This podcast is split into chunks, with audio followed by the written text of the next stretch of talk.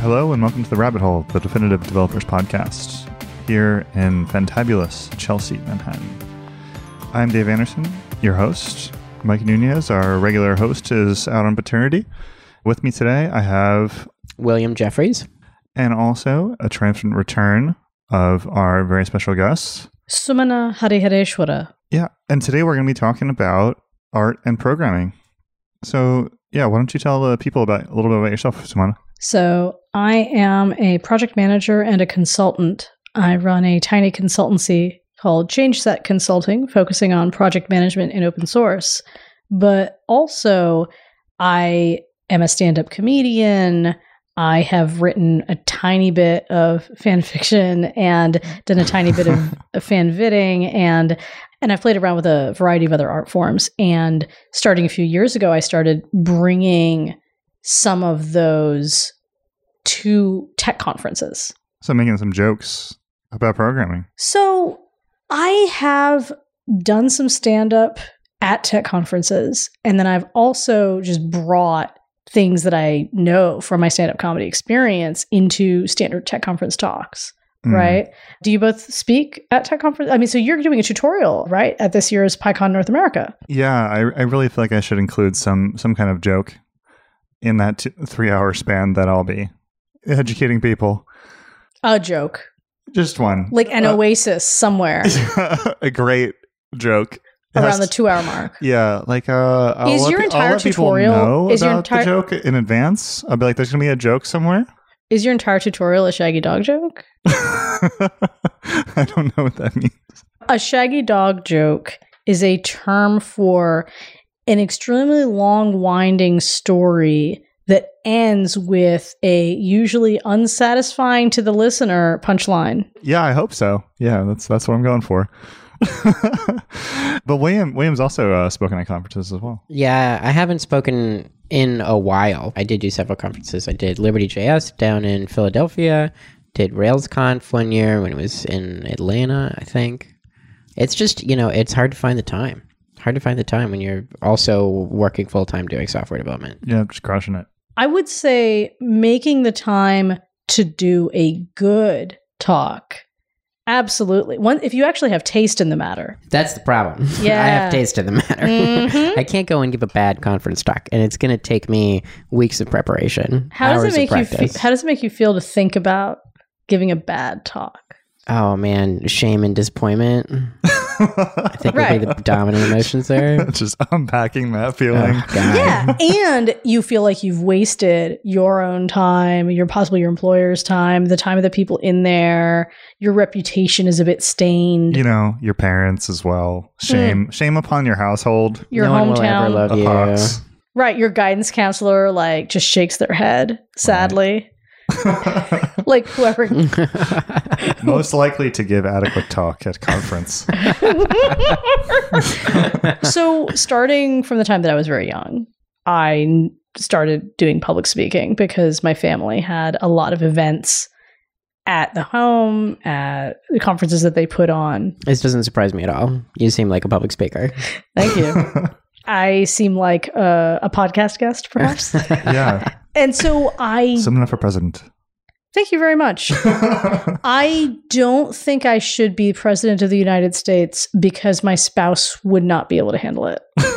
It's a very stressful job. It's Yeah, a that's really fair. yeah. That's fair. and so I think that having a lot of, you know, training, as it were, in public speaking is something that I sort of started taking for granted. But then you see, it's a it's a hard thing, and being able to prepare what you're going to say and to say it without feeling really nervous about being in front of a lot of people and make it seem possibly effortless. I think some people think that good public speakers make it look effortless. That's a that's a whole skill set. And you look at people who've been coding since the time they're their kids, they might also forget all the stuff that they learned back when they were just playing in a sandbox. Right? Oh yeah. when yeah. I was when I was, you know, 7 years old or something and my parents had a bunch of my aunties and uncles over and they said, "Okay, so I'm going to write a poem and then read it aloud to everybody at the end of the night." right? I was just playing in a sandbox because it's not like I was going to get a bad review on the front page of the New York Times for my freaking Thanksgiving poem. You know, and similarly, you know, when you're six years old, if you're playing with BASIC on the like 286 that your family got, you know, it's completely fine. No one's going to Yeah. criticize you on GitHub for do, that. Do beep loop. No one's going to criticize you for that. so, so you know so giving uh, one of the greatest gifts that you can give your children your employees anybody that you have power over is some time and some space to do stuff that doesn't matter right Mm. That's good. I like that. yeah. Yeah. Time and space to do something that doesn't matter. so that because it's only when something doesn't actually doesn't doesn't matter to the external world that you can really play and learn Right. Having that safe space. having a safe space so i got a lot the, of that the attitude to learn from failure. Right. So I got a lot of that. Core and values. so I yeah, I am I was already a practiced public speaker with that, with high school speech and debate, with acting in plays, all that kind of stuff by the time that I entered the tech industry. Mhm. Right. And then, you know, I did a little bit of stand up here and there. And then I started actually speaking at tech conferences. What is it? 10 plus years ago. And then I got to where I could give a pretty good talk, right? I gave a talk called HTTP Can Do That at PyCon North America a few years ago. There were people who came to that talk multiple times. Like they came and saw me give it at one conference and at another conference just because they enjoyed how well I had done it. And it was Mm. fun and entertaining, edifying. That feels to me like, okay, I can give a good technical talk. And so I wanted to explore what else can you do? with this thing when you have a stage and a bunch of people and a room where the lights go down a bit. Well, we have in tech conferences this habit of inheriting from the class academia, which is to say lectures, and Mhm. inheriting from the class industry, which is to say demos and you know some some Live case study and, and and live coding, right? From academia, you get the lectures and you get panels. And then from industry, you get demos and you get live coding and you get some amount of the hands on workshop stuff. But we have this other tradition we could also inherit from that's thousands of years old, which is called theater, which gets across different things, hmm right? What are some of the sessions at conferences that you've found most stay with you? I think they're the ones that were given by the most powerful orators. It has a lot less to do with the content and a lot more to do with the delivery. Like the Sandi Metz talks, I think in particular are a really good example of that because she clearly workshopped those for months. And she talks about this. All the preparation that went into those and all of the care that she took in crafting the phrases and the transitions. It's very clear that somebody took the time to invest in in presentation. And that makes the whole thing not just more digestible, but more memorable in the long term. It's So- a medium. Speaking is a medium that rewards attention to the affordances, the user experience affordances of that medium. I like the uh, multiple inheritance metaphor here, and I think it makes sense to bring in a, a theater module. How do we how do we do more of that? How do we get more conferences to embrace that? I am doing my bit. So, what I did first was I started thinking about what are some stories, some wisdom, some experience that would be great to share in a fictional narrative format. And by the way, I want to make clear it's not like I'm absolutely the first person to ever think of tell stories at conferences, right? I think a lot of people would say that the most memorable sessions that they've attended at tech conferences were ones where there was a story, someone telling their war stories, giving a narrative, something like that. But usually, Right. Something that you can like put yourself in those shoes and kind of like carry you through. Mhm. Usually, it is a person narrating true facts from their life or walking you through a composite story as sort of a thin skeleton to hang on to sort of a, a composite case study that they're illustrating with, you know, code chunks or something like that. The idea of actually seeing people act out the story in you know a theatrical way is not something i think i had seen before as you know main stage at a tech conference. So one of the things that theater is really good at is helping us experience emotion and put ourselves in the shoes of people going through something. Yeah, I, I saw your uh, talk at PyGotham last year, or I'm I'm using the word talk, but really it it was a series of small plays. And when you explained it to me, I was I was a bit dumbfounded. I was like, "Oh, you can do that? That seems like there should there's like a rule or something.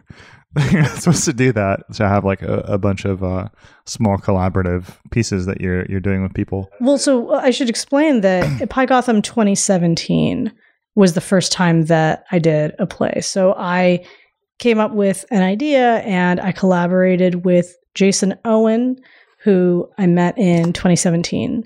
And he uh, worked with me on the play and he was my co star. And this was the play Code Review Forward and Back. And that was five different scenarios of how code review can work in an organization with different code review approaches, different code review cultures, and how the future of that team, of that org might play out according to the code review approach that you just saw. So it's a little a lot like the movie Run Lola Run. Well, like one could do a talk about those scenarios. Yeah. Like you could have some bullet points Mm-hmm. And some cat pictures. And I'm sure some people have. There's been a Yeah, bunch yeah. of talks, probably very good ones, about how to do better code review. Yeah, the format for that topic is is interesting. Is it really puts you more in the shoes? Like you get to see the Mhm. practice of of that and how that conversation might play out and You- how the emotions Yes. And come through. and it's very important. It was very important to me and to Jason and to our director. We hired a director. It's a play. If you want it to be good, you you hire a director. It was very important to us that every single person in all of these scenarios have good reasons for doing the things they're doing, even when they turn out wrong. Because in real life, we have good reasons, right? For being too nitpicky, for getting too caught up in committees and policy, for being too move fast and break things, for giving Mm. other people too much freedom and autonomy and not keeping a close enough eye on what they're doing.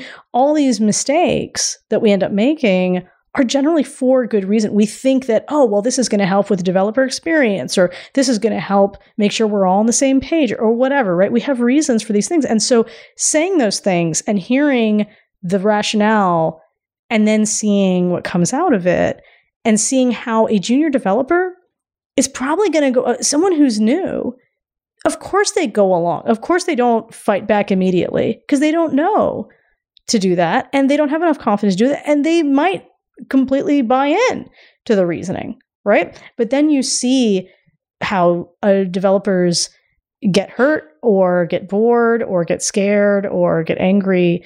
And uh, we got feedback from people saying things like, oh, I used to be that reviewer and I'm trying not to be him anymore.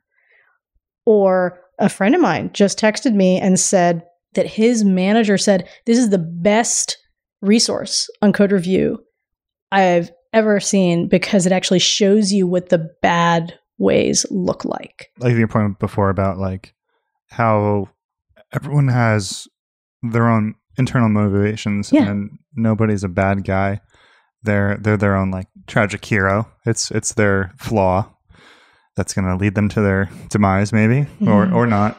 I, we all have reasons for the things we're doing. Absolutely. Motivation, right? That saying, what's my motivation? Mm, yeah, and that is a really interesting application of storytelling as a medium for teaching. Mm-hmm. I think there are probably a number of lessons in software development that get told with other mediums that would be better served by theater. I'm just thinking Yeah. of pair programming, for example. Oh, absolutely. All the different ways that you can do pair programming wrong. I don't know. I think that's one of the the strengths of a conference like PyCon in the US that they do encourage experimentation and variety. They have talks. The talks are great. Like there's opportunities for people of all levels to speak. They are also willing to take a chance on, you know, just providing the space for open spaces and Yeah. people to use the space for whatever they want it to be. We we still need to do a podcast episode on open spaces because that's something that I, I really like, and I was very surprised that they had this out there. But you know, you just slap a, a card on the board and a time slot in a room, and you just you go and do it. And I think that's part of the surprise and joy of like, oh, okay, like a conference can be this too, and a conference can be art. I absolutely want to see what we can do with conferences. If you think about it, a conference is a tool, right? It's a framework and it has different affordances that we can use in different ways.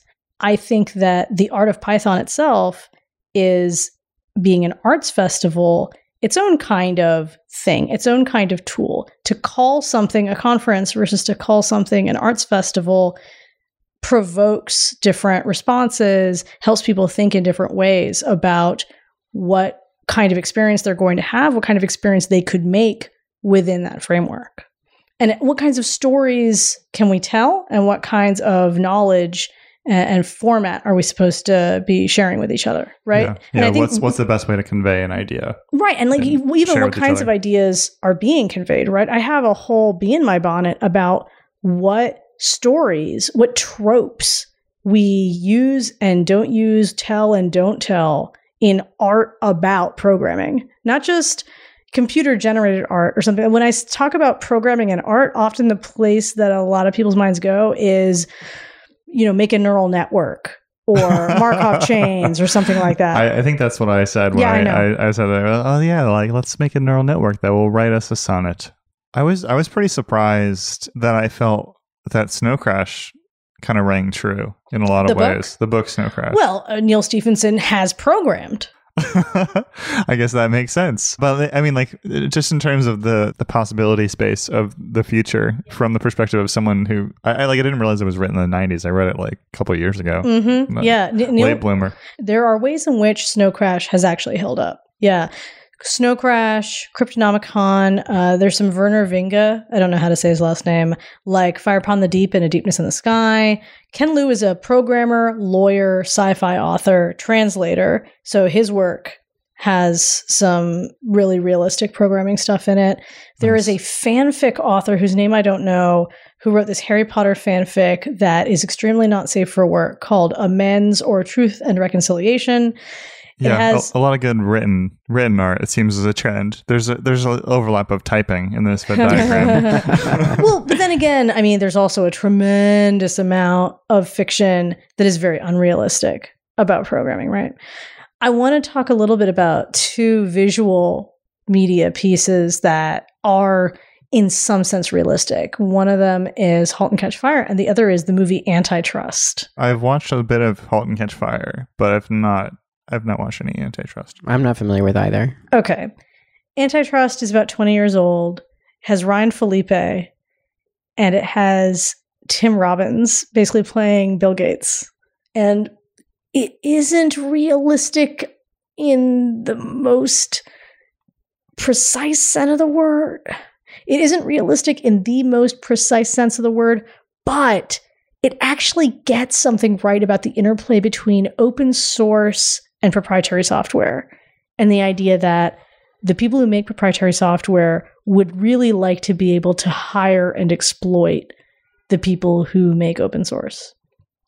So there's a sense in which the big sweep of it is right on a thing that Hollywood almost never talks about. That, that kind of happened, right? Like you know, a lot of the the big contributors to Python, the core contributors, and you know other major libraries, you know, got kind of scooped up by the the the big four mm-hmm. tech companies. There is a lot that is true in what you say. Also, I would say that antitrust has a, a, kind of an interesting critique of Microsoft specifically in the way that it has all these sort of media tie ins and partnerships. So that at the time, it seemed like a really big, huge concern that if you wanted to criticize Microsoft in the mass media, maybe you wouldn't be able to do that because of things like MSNBC.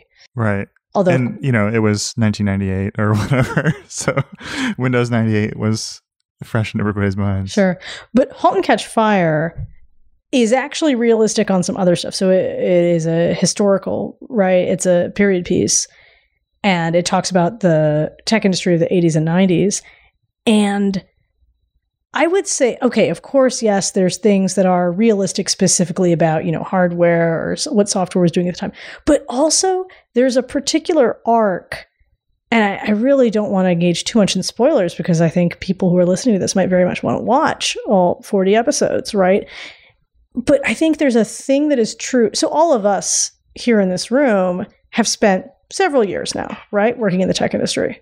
I think there's a thing that people just starting out can't know viscerally the way that we know, which is the fact that if you stay long enough, it's very likely that the people that you currently work with, you know, you're going to change configurations, Mhm. right? Whoever you're working with today, maybe two years from now, five years from now, 10 years from now, 20 years from now, at some point, one of you is going to be working for the other. Mhm. At another point, it'll be reversed. At another point, one of you, you know, like These are the season breaks of our lives. like I might be your investor, and then like five years later, you're going to be my boss, and then five years later, we're competitors, yeah. and five years later, you know, It's a very small world. it is, and our relationships we bring to every successive relationship, whatever both bonds and baggage comes from the past ones, right? That that's what I've heard like makes that particularly like a, a pretty good show. Like it's character character driven as much as it is like about the history and the actual technology. I would say there's also this fact that shows up in *Halt and Catch Fire* again over the sweep of it, which is, you know, year one, if you start as a programmer, you think, oh, I can maybe keep my head down and write code. But if you don't pay attention to interpersonal stuff at your company, intrapersonal stuff within you, the larger economic, social context, the organizational side, it's not just oh you might get laid off it's it could be almost worse than that which is that the code you write won't ever get used won't ship won't matter you might write really elegant beautiful things that no one will ever use that will never make anyone's life easier That's like the uh, island of unloved toys or something. it's Like- waste and waste is waste. waste. is just an utter utter sin Do not want. Yeah No way. So the, the stories that I would love to see, you know, I like that fact about *Halt and Catch Fire*, but yeah, I've never seen any major show ever actually show what pair programming is like.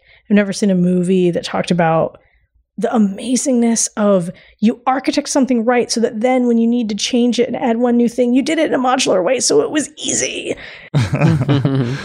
yeah, that, I guess that'll, that'll be the rabbit hole TV show. Just be pair programming all the time. I don't know how we make it sexy enough for TV. Can we make some explosions? Yes, yes. I think if you attend to the emotions, that's how you add the stakes. I mean, when we say that we want to make something telegenic, we mean how do you engage the viewer, right? And I think attending to the emotional valence of what's happening is what's key. Yeah, Mm. I mean that's kind of It's a creative challenge.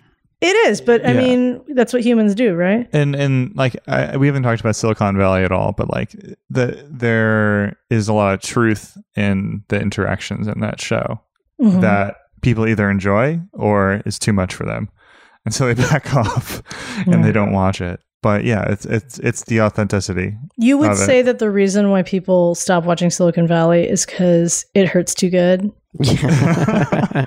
I've I talked to too many people who have said that. there are times when it hits a little too close to home and it makes me do a little too much self examining and I need a break. Yeah, That is the first thing you anyone's ever said that makes me want to watch Silicon Valley.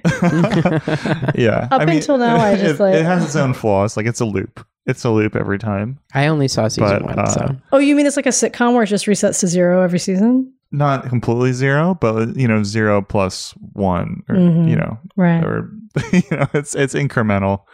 They're iterations, but yeah, it's it's it's interesting. Music. W- One of the things I wanted to mention was how, for a lot of us, the way that we imbibe popular culture that is about feelings is through music. mm, yeah. right so i was talking with some people about like what music speaks to you about programming and so there's bits there's sort of a division between explicit and implicit there's music where the lyrics are explicitly about programming Like Jonathan Coulton. like the one song by jonathan coulton code monkey that has anything to do with programming almost all the rest of his of is you know it's about being a nerd but it's not about programming Yeah, that's true. there's MC Frontalot, which has some, the nerdcore hip hop artist. Barcelona, a very little known sort of new wave band, electronica band. They have a bunch of songs about programming, early internet type stuff. There's, I'm sure, a zillion like indie bands that I don't know about. yeah, that Pin, ha- Pinback has a couple of songs about like network adapters or something. I don't know. It's very obtuse though. right. Yeah, but I don't know. I think a lot of people when they program probably don't listen to that. Like Well, to get amped up. Like they probably listen to the E And, uh, so the the second like the flip is music that's implicitly that reflects our feelings in some way about programming. And I was talking to my friend Paul Morris who said that Radiohead, a lot of Radiohead songs for him have it's not just that they're kind of drony, it's that they imitate for him the getting into a rut of debugging where it's Mm. like the world, your focus, even your visual field narrows, right? Until maybe suddenly, even in the middle of a bar, right, extremely unexpectedly, you have an epiphany and the song completely shifts. One thing that we really need to mention, of course, is Randall Munroe's XKCD. Oh my god. Yeah. Best webcomic. I remember I thought about making a webcomic once and then I found XKCD and I was like, I don't need to. It's done. Thank you, Randall. he's you for your also, by the way, he's also a nice person.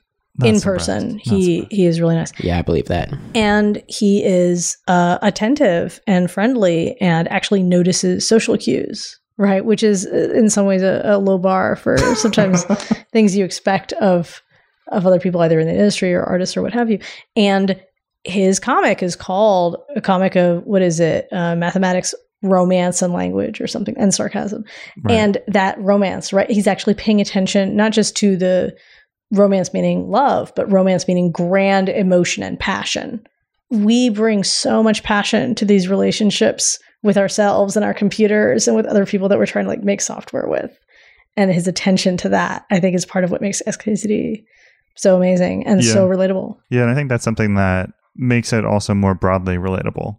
Talking about the best way to write a function or compose a class, like maybe more technical or more specific than most people can engage with, but like to talk about the satisfaction that comes with that or, you know, other like superhuman emotions associated with, you know, what we bring to our jobs. That's something that's more broadly accessible that I think something like the art of Python can help people with. also i'm just going to say on a side note that it's like he's become the bard who sings back to us about our lives online as online people right? Like the someone is wrong on the internet comic for instance. Yeah, definitely. the art of python is going to happen on may 3rd in cleveland as part of pycon north america. If you are listening to this and it's not may 3rd yet please consider coming. And if it, if it has happened, are they is going to be videos? that's my hope.